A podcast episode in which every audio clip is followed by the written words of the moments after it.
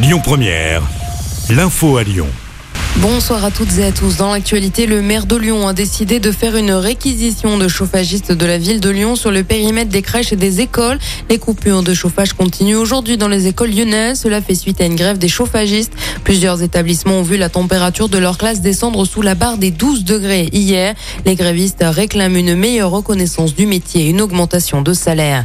Vers une fin proche de la grève à la raffinerie de Fézin, la décision de poursuivre ou non la grève sera prise aujourd'hui d'après progrès. Le dépôt de carburant situé près de Lyon est le dernier site concerné par le mouvement de grève en France. Le site a retrouvé un fonctionnement quasiment normal lors des derniers jours. Pour rappel, les salariés grévistes demandaient aux deux salaires et des embauches. Le quinquagénaire porté disparu dans l'Ain a été retrouvé mort. Un appel à témoins avait été lancé par les gendarmes. Un homme de 54 ans avait quitté son domicile de Franchelin à pied dans la nuit de dimanche à lundi. Selon le progrès, le quinquagénaire se serait suicidé. Une nouvelle opération de police hier soir dans le quartier de la Guillotière. De nouveaux policiers ont été mobilisés notamment sur la place Mazagran dans le 7e arrondissement.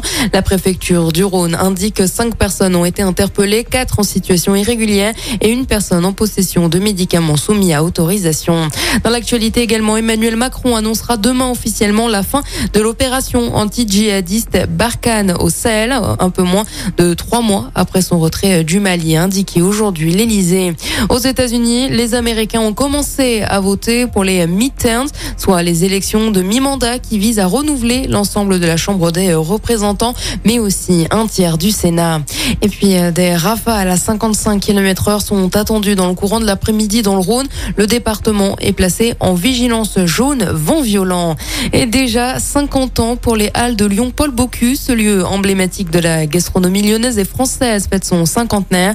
Ce marché couvert compte aujourd'hui près d'une soixantaine d'artisans et de commerçants. Pour fêter cet anniversaire, la ville de Lyon et l'association des commerçants des Halles de Lyon Paul Bocuse organisent de nombreuses animations pendant les 15 prochains jours. Aujourd'hui, les Halles resteront ouvertes jusqu'à 22h30.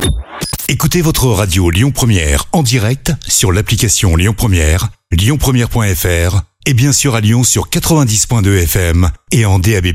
Lyon Première